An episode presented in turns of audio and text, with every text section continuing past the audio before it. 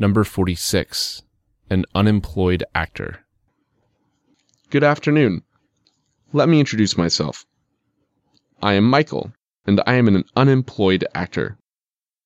I finished acting school five years ago. Five years ago, I didn't have work, and I have a feeling that I still won't have work five years from now. I'm looking for a job now. I go to auditions, and I constantly look through the ads in newspapers. Maybe I'm just a loser. Nobody recognizes me in the street. I wasn't recognized as a child either.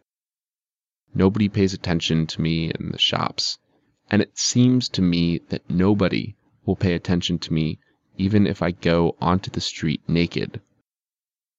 I'm not asked for my autograph at the cinema, and I won't have my picture taken at the Oscars. That's a pity. But I'm talented. Take my word for it. As I'm telling you this, I remember a story. When I was a little boy, I was asked to take part in a school performance in which my sister was acting. I agreed. And the play, by the way, was a great success. Love notes were written to me.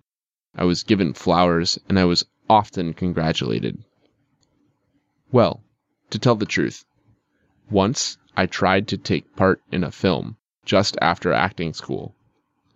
But, unfortunately, I didn't manage to learn all those stupid words by heart. I hate modern plays. Why don't they act Shakespeare or something like that? Idiots! They probably suppose that nobody is interested in classic art. But I am interested in it. Unfortunately, nobody is interested in me either. Well, I made a lot of mistakes in my lines, and after the first day of shooting, the producer told me, You are fired. I wanted to answer him, It's you who is fired. But I didn't. I just wanted him to understand that he wasn't right, but I didn't know how to do it. Well, it could have been worse. I am not often offered a good job, but I still believe that one day I will act Hamlet or King Lear. And finally, I'll be noticed and valued. I'm still waiting for this. And what do you say?